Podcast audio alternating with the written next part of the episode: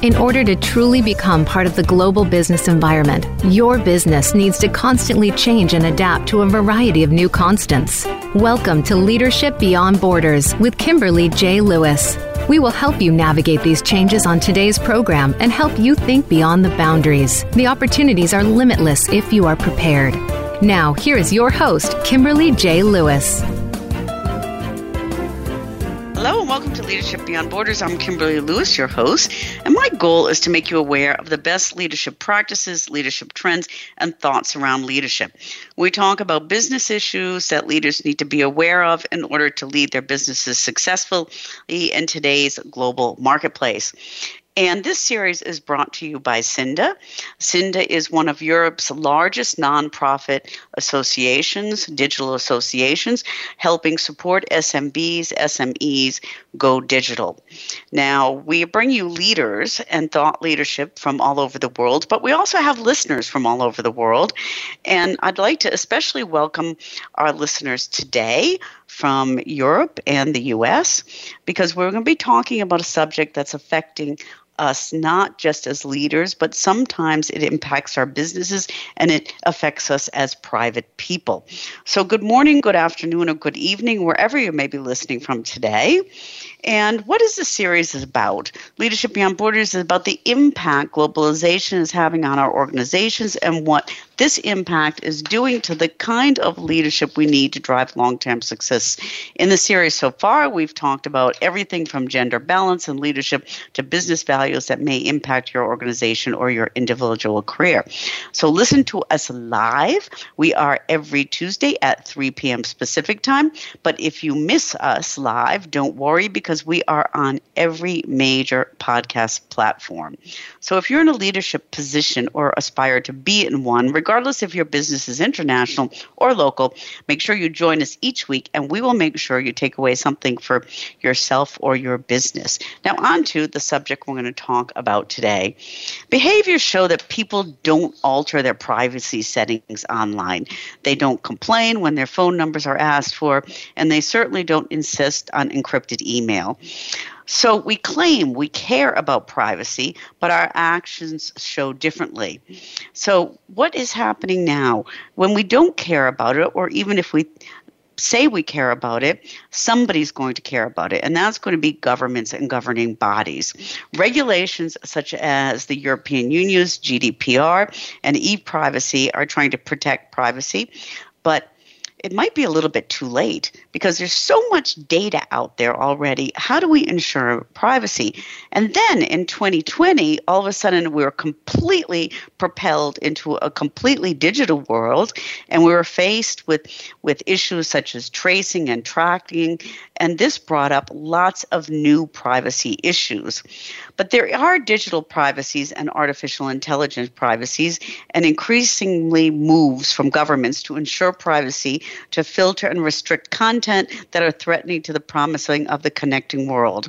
And today we're going to speak with an expert who knows about the issues that are going on around the world and what kind of privacy issues we are facing today and what we're going to face in the future. Stephanie Verilhac is the European Affairs Director for CINDA, the Search and Information Industry Association in Europe, and she's the owner of SVM Consult in France. She has over 18 years experience in European affairs. She has worked at the European Parliament in the Secretariat Service of the EPP and was rewarded the François Fontaine Prize for her work on the EU opening into the Visegrad countries. Today she works with companies and institutions helping them understand and implement policies and procedures that meet European guidelines but also worldwide guidelines and data protection and privacy. So Stephanie, welcome to the show. Thank you very much, Kimberly. Glad to be there. Okay, so we we talked a couple years ago, okay, yes. and yeah, and that was way before this this 2020 pandemic where we're propelled into this digital world. So, um, what's what's happening now in 2021?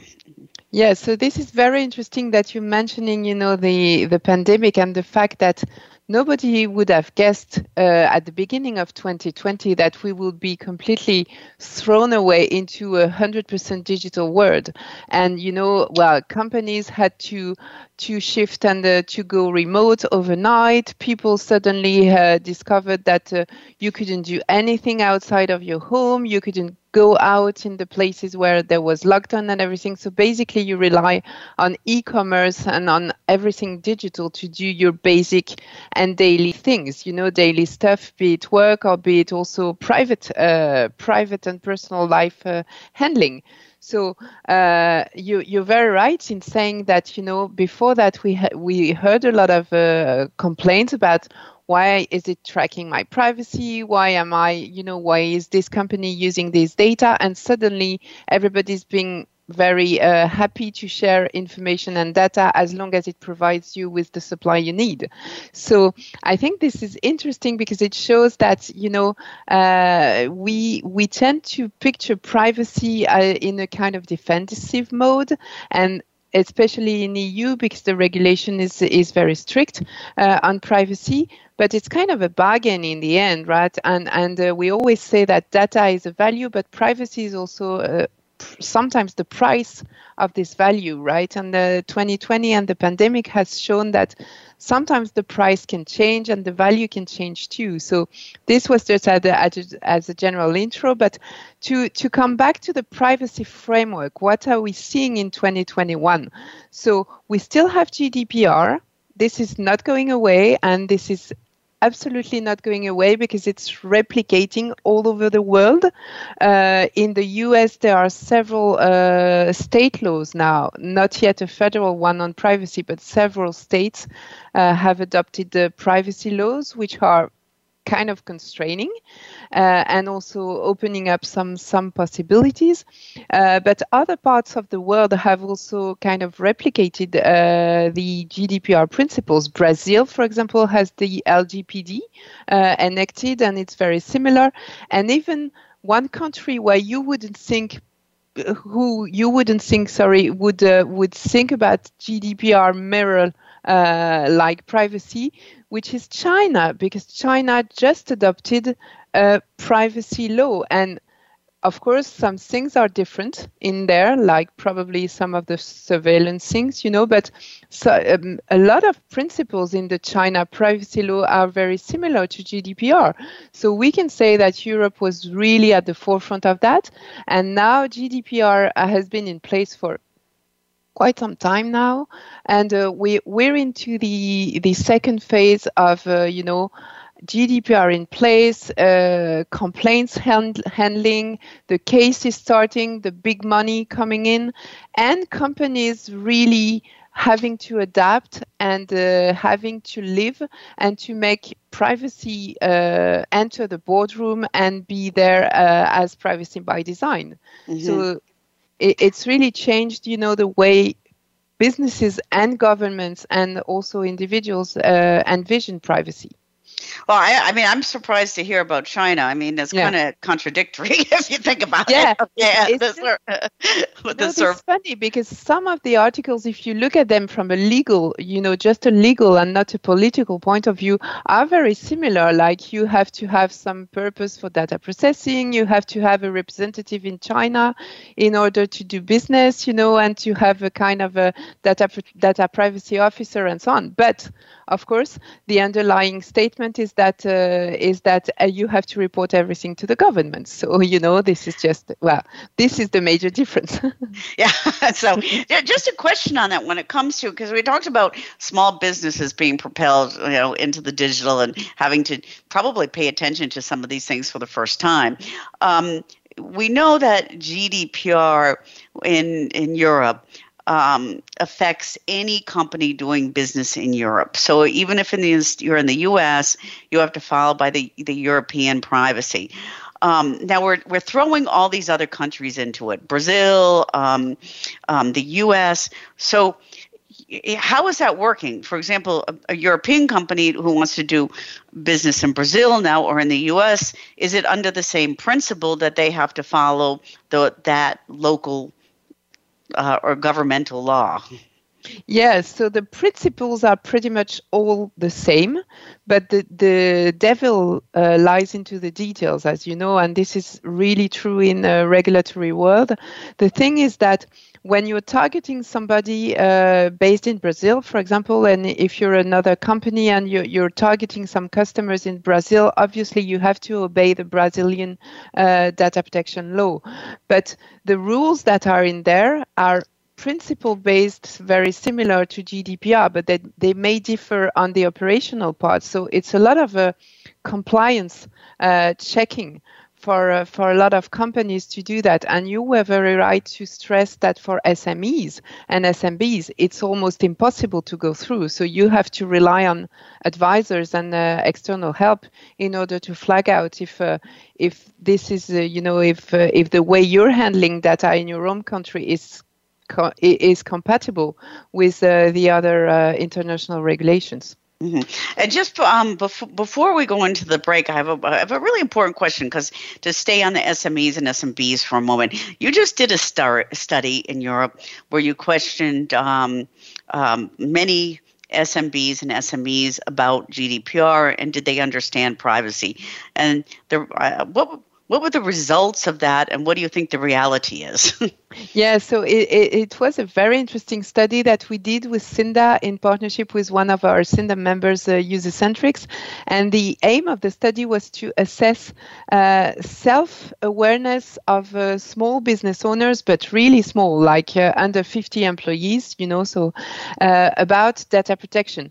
And the, the interesting uh, result is that everybody thought that they were quite aware and prepared and they did the right thing and they, they had everything in control. And we cross checked that with a market research uh, operational, let's say, study about the reality in data protection practices in place. And the reality shows that, you know, what's, what's in place doesn't really match what, uh, what they think. So they mm. tend to think they're fully compliant and they're, they're in in the large part they are not. So it's interesting to see that there's still some education uh, to be done, and also some business uh, business opportunities and uh, business explanation of uh, how you translate that in reality into operations and uh, and into the various company divisions. Mm-hmm. And and it's not just I mean it's not just the privacy because there's other regulations out sure. there, right? And so how does the privacy regulation coexist with um, other re- regulations such as yeah. open data regulation? Yeah, that's interesting that you mentioned that because you know one of the key thing we're seeing into in the regulatory and compliance environment in Europe is that it's extremely complex and the, the, pro, the, one of the major problems is that sometimes regulation conflicts with each other. So, for example, we have the GDPR. We spoke a lot about that, the privacy, the major privacy regulation. But we also have a very important uh, other regulation in Europe, which is called the Open Data Regulation. And basically, it aims at uh, enabling business transparency and economic transparency in general. So the two aims are kind of contradictory because the GDPR restricts the access, whereas uh, the open data wants to promote better access and better cross-border data exchange. So if you're a data company and you're sitting in the middle of those two uh, regulations, how do you cope? On the one hand, you have to protect your data, make sure you have very legitimate purposes. You have data security, you have data logs for the data privacy, you fulfill all the compliance. And on the other hand, you want to expand your data, uh, your cross data exchanges, and uh, you want to have more uh, possibilities to reuse uh, the, uh, data from public sector, for example. So this is getting very tricky, and a lot of uh, of new advisors now are really specializing themselves into, you know assessing really what it is you're doing with your with the data you have and uh, documenting that very carefully just to make sure that uh, you can rely on the transparency as much as on the uh, as uh, protecting the privacy of your users and of your clients and suppliers Mm-hmm. I mean that that sounds very confusing, and I mean yes. from an SMB under fifty people, I mean I can't imagine how they can even understand that. And even larger companies or middle size or large companies probably have to have data officers and and and get advice on that. So um, we're going to take we're going to take a short break, Stephanie. And for our listeners, we are talking with Stephanie Verilhac, and she is the European Affairs Director for CINDA, the Search and Information Industry Association, and she's the owner of SVM a Consult in France. She has over 18 years' experience um, in European affairs and was uh, rewarded the Francis Fontaine Prize for her work in the EU for opening the Visegrad countries. And if you'd like to reach out to Stephanie, you can reach out to her at stephanie at cinda.com. And she's under under Twitter at Steph Verilhac and on LinkedIn under Steph Stephanie Verilhac Mazan. And um, she also has another website, which is www.svmconsult.com. And to spell her last name, it's V E R I L H A C. And this broadcast is also being brought to you by CINDA, and CINDA is one of Europe's largest growing nonprofit digital associations. They support SMBs and SMEs in Europe and help them transition into digital. And they also help them understand privacy laws. If you'd like to learn more about CINDA, please go to www.cinda.org. And CINDA has just launched a brand new e learning platform in cooperation with Boss Capital Partners. And this is a platform to help startups be successful as well as help companies be successful when they launch new products. So please go on to www.cinda.org and take a look. And with that, we're going to take a short break and we'll be right back.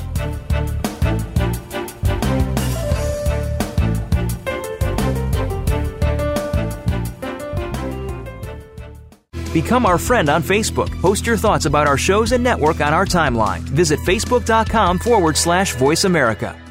Partner Up with Amy Carroll focuses on getting more of what you want and need more easily with less difficulty. While this applies to business, it can be used for just about everything, from relationships to leadership. You'll hear stories and tips to uplevel your communication and mindset, to gain confidence and inspire action by making your partner look good, conflicts dissolve, and results improve. Partner Up with Amy Carroll is heard every Friday at 7 a.m. US Pacific Time, 4 p.m. Central European Time on Voice America Business.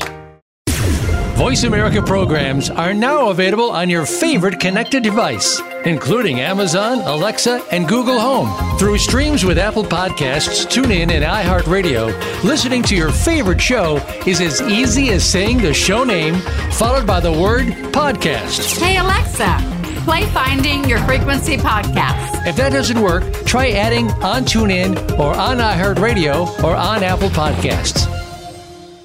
Say It Skillfully is my new radio show about being who you really are and saying what you think needs to be said. This is your host, Molly Chang. Call in and I'll help you find the right words to tackle any difficult conversation or ticklish situation you've been avoiding. Whether you're part of a small project team or leading a giant company, the more you accept that you're part of the problem, the faster you can be part of the solution. Learn how to be happier, healthier, and more productive at work and in life. Join me live every Tuesday at 11 a.m. Eastern, 8 a.m. Pacific on the Voice America Business Channel.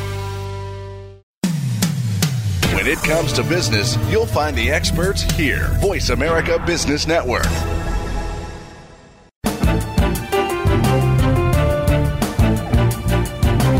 You are listening to Leadership Beyond Borders. Do you have a question or comment about our show? Please send an email to leadershipbeyondborders at gmail.com. Again, that's leadershipbeyondborders at gmail.com. Now back to this week's program. Welcome back to Leadership Beyond Borders on Voice America's Business Channel. And today we're talking about something that affects us as individuals as well as as leaders. It affects our companies. We're talking about privacy and some of the regulation around digital and privacy. Um, we're talking with an expert. Her name is Stephanie Verilhac, and she's the European Direct Affairs Director for CINDA, the Search and Information in Industry Association, and she's also the owner of SVM Consult in France, and she has over 18 years' experience in European affairs. And before the break, Stephanie, we were, we were talking about kind of what was, you know, what's going on after we got propelled forward into this new digital world. Um, and one of the things that came out of this giant propel is is the fast forward of AI or artificial intelligence. Okay, and um, you know, trying to keep up with that. So, you know, what is the EU? Let's start with the EU doing about everything that's going in in the area of artificial intelligence as far as concerned with privacy. Yeah, so that's a, that's a, a very big part of uh, the EU focus right now, and to start with, I should say that uh, the EU has a very ambitious goal into the into the AI uh, regulation world because they are envisioning AI as a global uh, uh, in the global definition and scope, if you want. Uh, so they they talk they they want to target AI not only you know with deep learning and machine learning, but also the general uh, larger AI possibilities that we don't even uh, we don't even really know yet about, and they they're trying to be future proof uh, in the way they they tangle legislation, which is always a challenge because you never know what's going to come up in the next months when we talk about AI. So uh, that being said, uh, in the in, at the end of spring in spring 2021, so at the end of May, uh, the EU issued their draft AI Act. Uh, which aims at uh, being a little bit the replicate of the GDPR for the AI uh, environment, if you want. And so it's a horizontal uh, regulation which wants to tackle everything that relates to AI. Um, it will be based on uh, on transparency requirements required from AI providers. So one of the key elements being that you need to warn users when they are ex- interacting with AI. You know, you need to be mm-hmm. able to to see that you're interacting with an AI because sometimes it's not that obvious. And uh, one of the other key element of the draft AI Act is that the EU wants to uh, target it on a risk-based approach. So what what do they mean by that? Is that they are aiming at classifying AI services in terms of risks. So uh, they, they go from the uh, uh, very high risk AI to the low risk AI. And if you're in the high risk AI scope, then you have to compare with a number of uh, of requirements uh, on transparency, on a number of other things. If you're with the low risk AI, then you basically have to notify that you know you're interacting with AI, but it's going to be very lighter uh, regulatory approach. So can, can we just stop there for a second? Yeah. On can you can you our listeners do you have an example of what a high risk AI would be or a low risk AI yeah. would be? So uh, for example, you, the EU even states that uh, you know you even have a, a higher thing than the high risk AI, which is prohibited uh, AI, AI services that really should not be rolled out rolled over in the EU. And one of the examples of prohibited uh, AI services would be social scoring.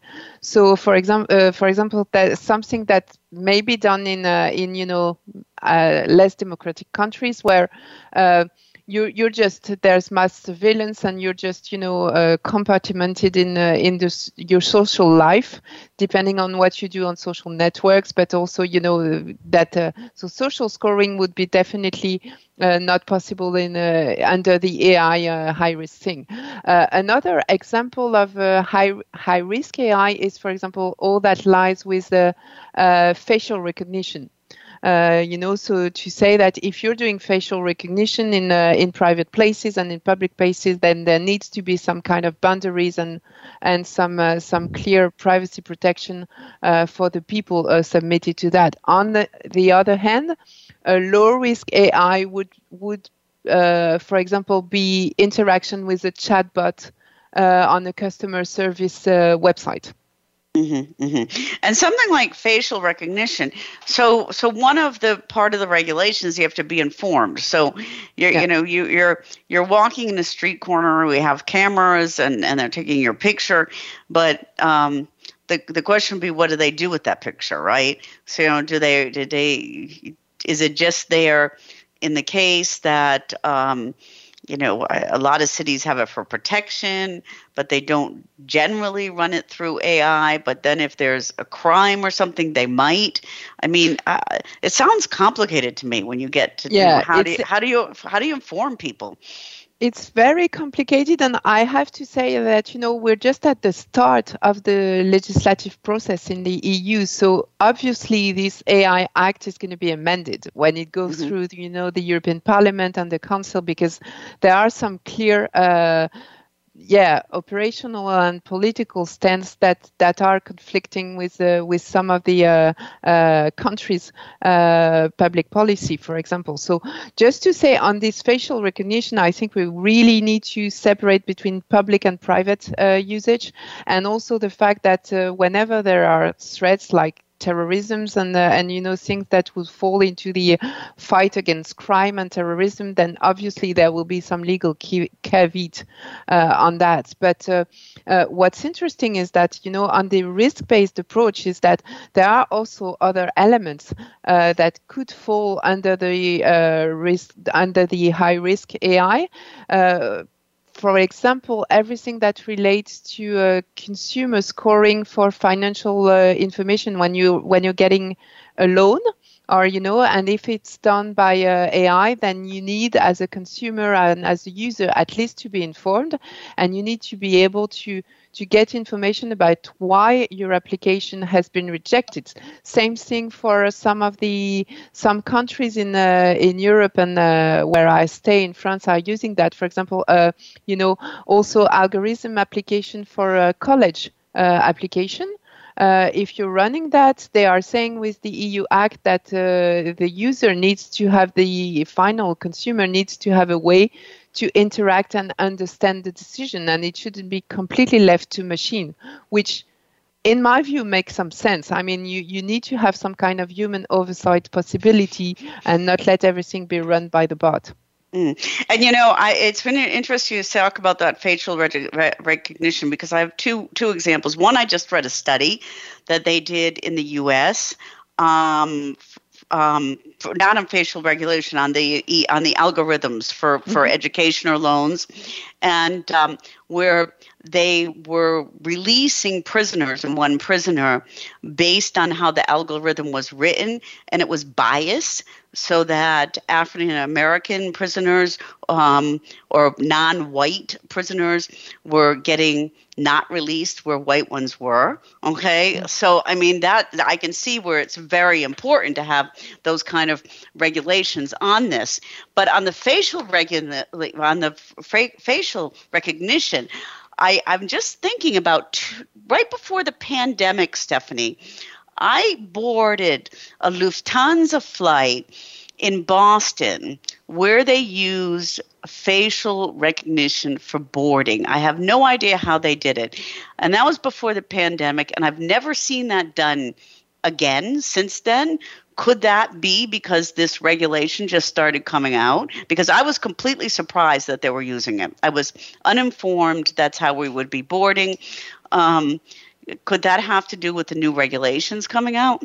Yeah, it, it could, or it could also uh, be that uh, you know, with the with the pandemic and the fact that you have to wear a mask, facial recognition ah. doesn't really work that well. But you know let, yeah, let's be optimistic and think that uh, you know it comes to the privacy and regulation side uh, i think i think w- this is one of the things that you know we, we're going to hear a lot about in the coming year uh, because when this uh, ai act is really this get this gets into discussion uh, in the European Parliament, it's going to raise a lot of issues. And, you know, it's touching everything because uh, so, some things are obvious, like if you're boarding and you're they're using a facial recognition and you didn't know, then you have a legitimate claim to say that you at least wanted to be informed about that because you mm-hmm. may you, you you may not want everybody to know you know that you're boarding this plane.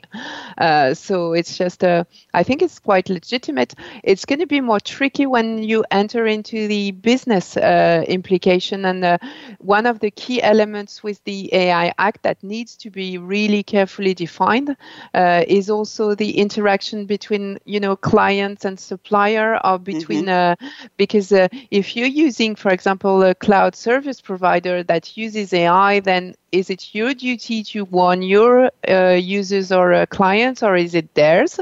Do you have to go all along the chain, like we did with the with the data protection liability part? You know, this is going to be some very very big discussion that's kicking in in 2022. Yeah, and and what was interesting what you said at the beginning about um, EU is taking a global look at this. Yes. Um, are they, you know, are there parallels going on with the US or are they talking about the US? Because if you just think about the implementations, I said I was boarding the plane in Boston. Okay, so I was on US soil flying a German airline landing in Frankfurt. I mean, are people are are there some discussions going on um, between the different nations about this? Yeah, they try to do that, but uh, they are they are at early stage because, uh, as usual, you know, everybody wants to promote their own view, and uh, and I think this is going to be the next step too, because as you as you are saying, everything has to be global, and you can't just have a territorial approach for one part of the world, especially with AI, because you know sometimes you, you don't even know where the AI service is based or, or where it operates. And uh, the rules should be that it depends on the people you're targeting. But uh, yeah, I, I, think this is a very important question to be still to be solved. You know, having a global approach is good, but uh, you need to have territorial uh, compatibility with other with other parts of the world. Mm. And uh, the other thing is also uh, yeah, making some uh, making some clear uh, recommendations about what type of transparency uh, communication uh, providers and businesses that are involved in AI are going to have to do to their users, because uh, it's one thing to say you interact with the with the algor- with the AI. It's another thing to completely open up your algorithms for you know you you don't want competitors for example to get access mm. to that of course, yeah.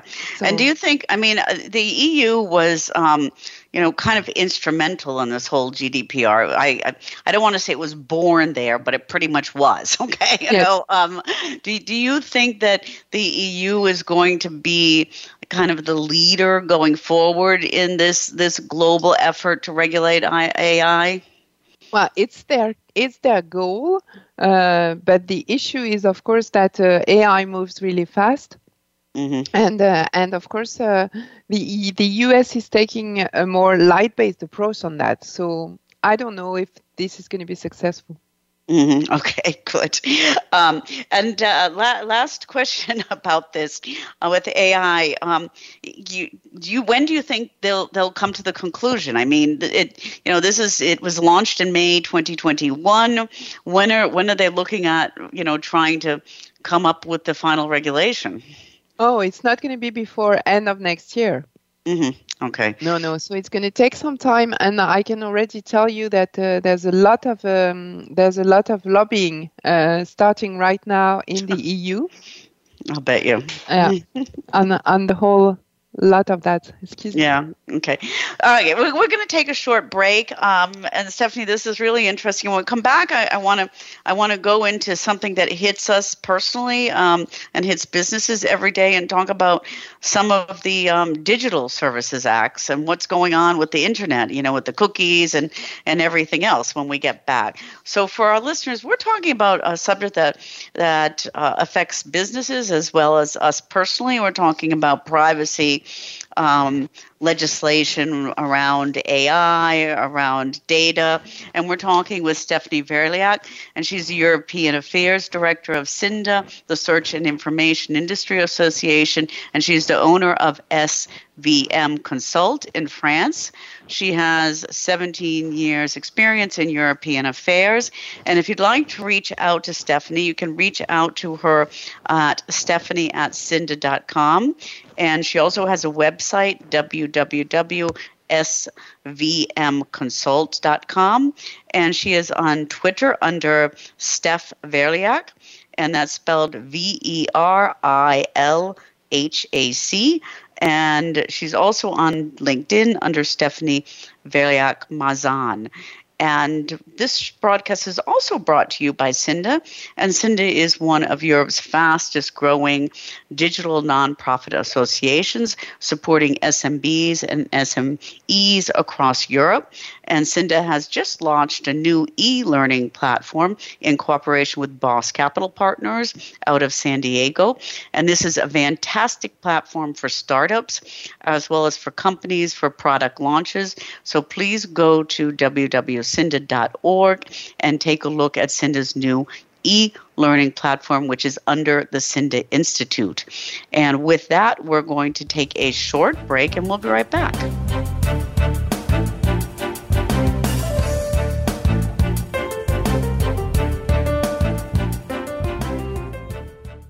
Follow us on Twitter at VoiceAmericaTRN. Get the lowdown on guests, new shows, and your favorites. That's VoiceAmericaTRN. Tax laws are constantly changing.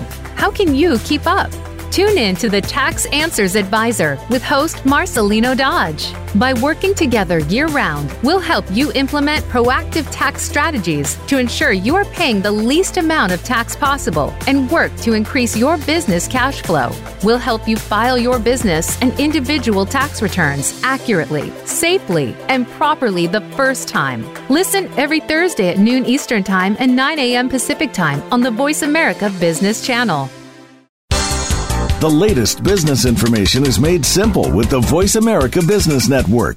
The professionals in the business world bring you live talk radio shows featuring an array of business topics, strategies for building wealth, sales and marketing, stock trading, investing, and business technology. Voice America business hosts are professionals in their fields and bring to the airwaves weekly business discussions that offer up to date information, advice, and education. The Voice America Business Network the bottom line in business talk. Today, expertise equals credibility. When you know what to do and how to do it, people follow because they acknowledge that you know more. However, stepping up in your career eventually pushes you out of your comfort zone of expertise. How you lead at those moments requires new skills. We're here to show you how to survive and thrive. Join me, Wanda Wallace, on Out of the Comfort Zone at Voice America Business Channel. You can find more information at leadershipforuminc.com.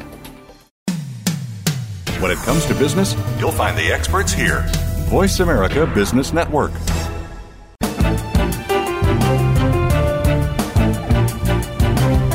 Are listening to Leadership Beyond Borders. Do you have a question or comment about our show? Please send an email to leadershipbeyondborders at gmail.com. Again, that's leadershipbeyondborders at gmail.com. Now back to this week's program. Welcome back to Leadership Beyond Borders on Voice America's Business Channel. And today we're talking about something affects us all. Um, it affects our companies, it affects us personally, and that's privacy and the legislation around digital privacy and data. And we are speaking with Stephanie Verilhac, and she's the European Affairs Director for CINDA, the Search and Information Industry Association of Europe. And she is the owner of SVM Consult in France. And she has over 18 years' experience in European affairs, and she's become many awards in that area. So, Stephanie, um, we're talking about AI and the the advancement and and everything. And I want to come back to something that that really touches each one of us. And I can tell you, I'm probably do the have the worst habit in the world. Every time I go onto a website and it says show me the cookies and you know i just say accept them all because i hate to read through everything there. And i'm probably doing something wrong by doing that okay? But but um, i mean the this kind of control on internet falls in the eu it falls what does that fall under? Um, eh, there's different digital policies that govern advertising and marketing in the eu could you tell us about those Yeah, yeah. So the cookie one, I mean, I think everybody has experienced like a very annoying, you know, cookie banner, and I don't think everybody, anybody in the world has read through every cookie banner that you come you come across because it would be more than a full time job or a full time life to do so. So yeah, uh, I think I suspect you know you're having the everybody has the same habit as you have, and uh, you just click through if you if you're interested, or you you you just uh, yeah you just want to access the content.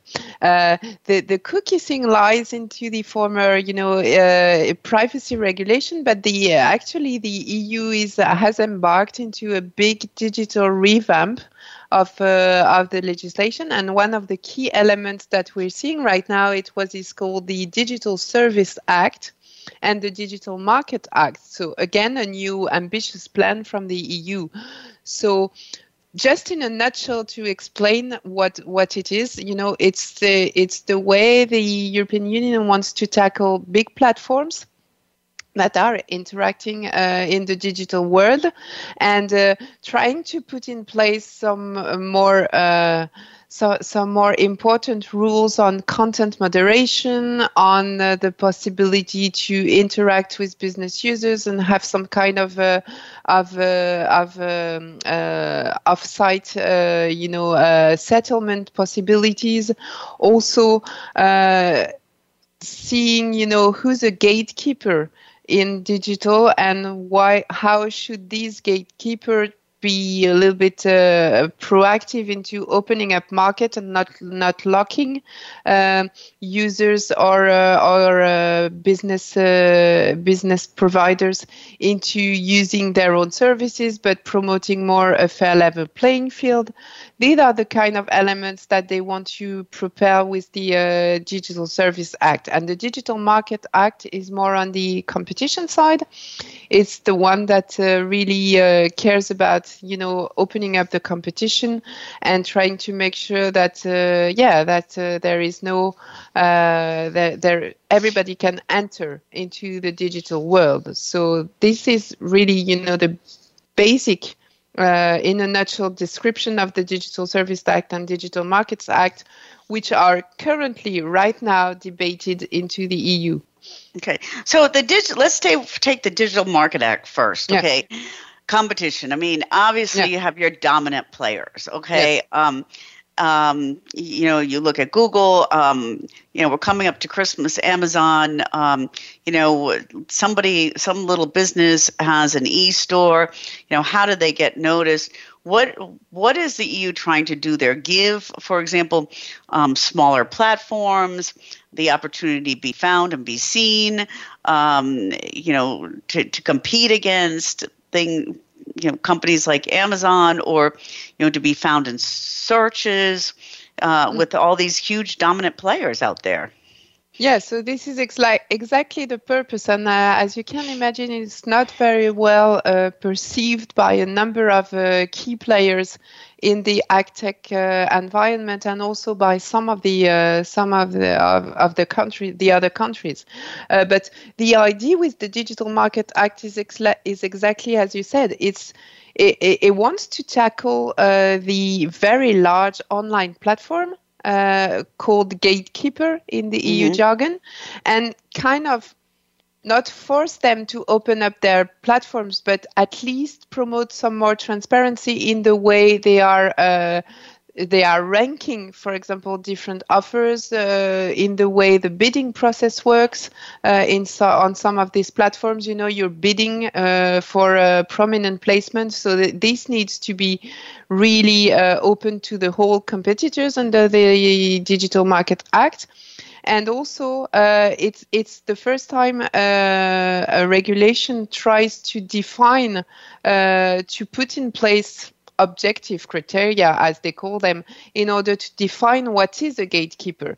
And uh, they, they, at the moment, they're considering three major criteria. So the first one is a uh, you need to have a very strong economic position, so be active in several markets. Uh, you need to also have a strong intermediation position, so you link a large, a large user base with a large number of businesses.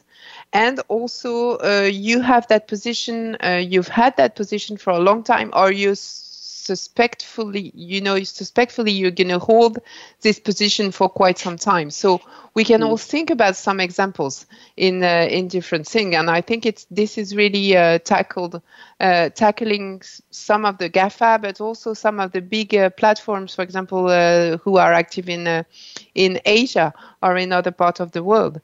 And mm. the the way it would work is a is a, a kind of do and don't you know do's and don'ts rules. So for example on the do's uh, the DMA would say that you have to allow a third party to interoperate with the gatekeeper's own services in certain specific ah, okay. situations. Okay. Mm-hmm. Or you have to allow their business users to access the data that they generate on the platform and to use that for their own services. So, like the hosting, uh, you know, the hosting provider, the homeowners, for example, and things like that.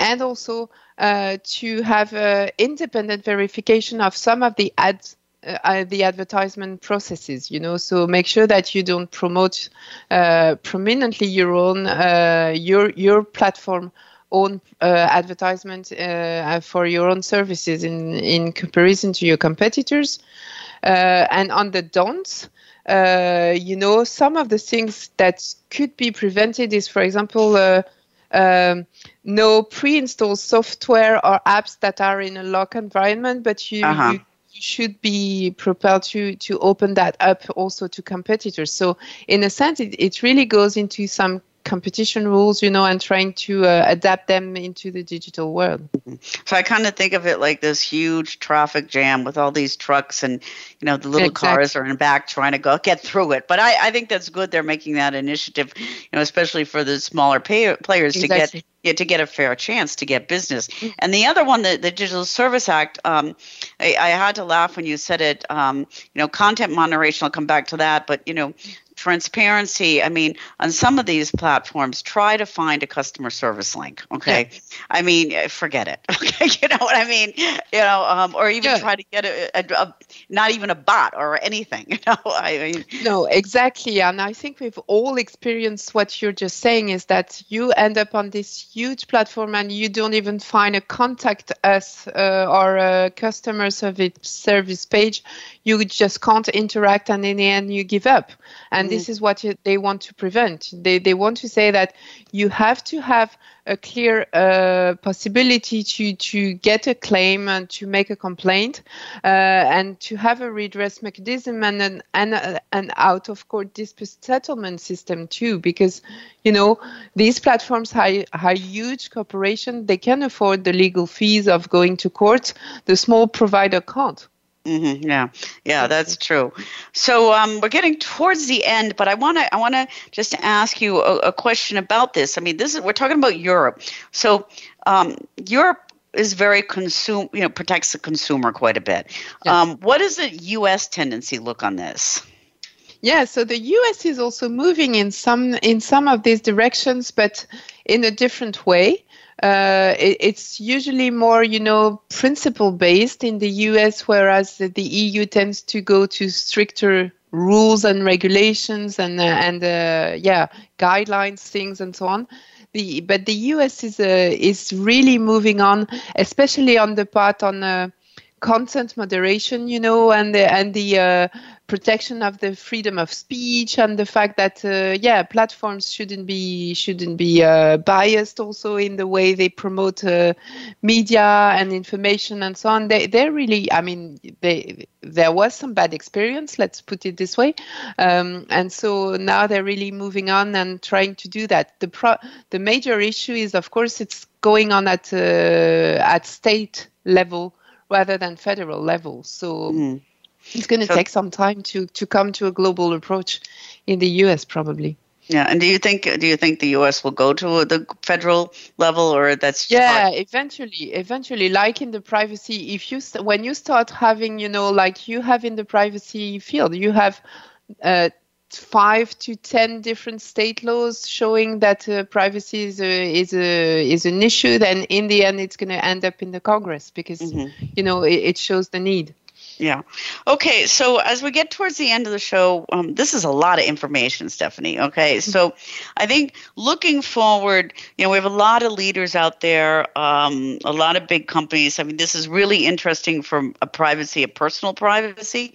Um, but when we come to 2022, what what do you think are going to be the three big things to look for? Um, yeah, what's so- going to happen? Mm-hmm. I would say, you know, if I had to give three big tips, you know, you're a business, uh, you're a you're a CEO, and you want the three big tips you have to look at, you know, on the regulatory uh, thing for 2022. I would say number one is still data protection. Check your data protection policies and make sure that you're compliant, but uh, compliance doesn't isn't set in stone. It needs to be a living process. Uh, so consent management, for example, is a very big thing. Make sure that you know you have that documented and yeah you always document what you're doing with the data because in the end uh, on the data you know the gdpr is all about what you're doing with the data and do you have a legal basis to do that uh, the second thing would be on ai try to assess how much you rely on AI. You know, how much AI services are you using? Are you selling? Uh, are your uh, suppliers and uh, and uh, and uh, and clients using? And try to map out a little bit on that because you may end up in a high risk AI you didn't, you know, think about at the very beginning. So I would just do a mapping exercise at the moment and not not really worry, but but try to map that out. And the third one on the digital uh, services is, uh, yeah, make sure that you have some transparency procedures in place and that you have some clear business identification, uh, you know, points of contact, uh, possibility to interact with your uh, with your users and uh, with your uh, clients and suppliers, because this is g- going to become key and key. And uh, of course, I forgot to say, but you know, everything goes with when you have regulations and you breach, you you break them, you end up with sanctions in the end, and nobody wants yeah. to have that. So. Yeah. So I think those are those are three good tips because nobody wants to end up with sanctions at the end, and and they're not little ones either, are they? You know, yeah. uh, they can be pretty big. So really interesting, um, a great you know, we're at the end of 2021 now, uh, two more weeks, and we're heading into 2022. Stephanie, thank you for the tips. Thank you for letting us know what's what to look for and what to prepare ourselves um, as leaders um, in 2022. And as private people, it's uh, really interesting to hear in which direction is going. And I will be really happy when I can find the contact uh, button on some of these websites, you know, for customer service. Um, those of our listeners, we've been speaking with Stephanie Verilhac, and she is the European Affairs Director for CINDA, the Search and Information Industry Association, and she is the owner of SVM Consult in France. She has over 18 years' experience in European affairs. She's worked at the European Parliament in the Secretariat Service of the EPP and was awarded the François Fontaine Prize for her work on the EU opening to the Visegrad countries. Today, she works with companies and institutions helping them understand and implement policies and procedures that meet European guidelines, especially in data protection privacy. If you'd like to reach out to Stephanie, you can reach out to her on stephanie at cinda.com. She also has a website, www.svmconsult.com. She's on Twitter at Steph Verilhac and on LinkedIn under Stephanie Verilhac Mazan. And she's also reachable through CINDA. And CINDA is supporting this podcast. And CINDA is one of Europe's largest and fastest growing nonprofit digital associations. CINDA supports SMBs and SMEs throughout Europe and helps them go digital. And CINDA does hold conferences. And we're at the end of the year right now. And CINDA will start to do webinars uh, at the beginning, uh, every Thursday, beginning January 2nd. And Stephanie, you have some webinars that were recorded on this subject, right? So yeah, we get, we're going to have a, yeah, we had one at the end of November. So if you want, if you're interested, just go to the uh, CINDA website, uh, www.cinda.org, and uh, you can listen uh, to the recording. So you'll get more information on uh, what we spoke about. Great. Okay. And please don't forget to listen to us every Tuesday at 3 p.m. Pacific time. Tune in to us and go to my website also, or if you want to contact me, Kimberly Lewis at Leadership Beyond Borders at gmail.com. And with that, thank you, Steph, and thank you, listeners, and tune in again to us next week.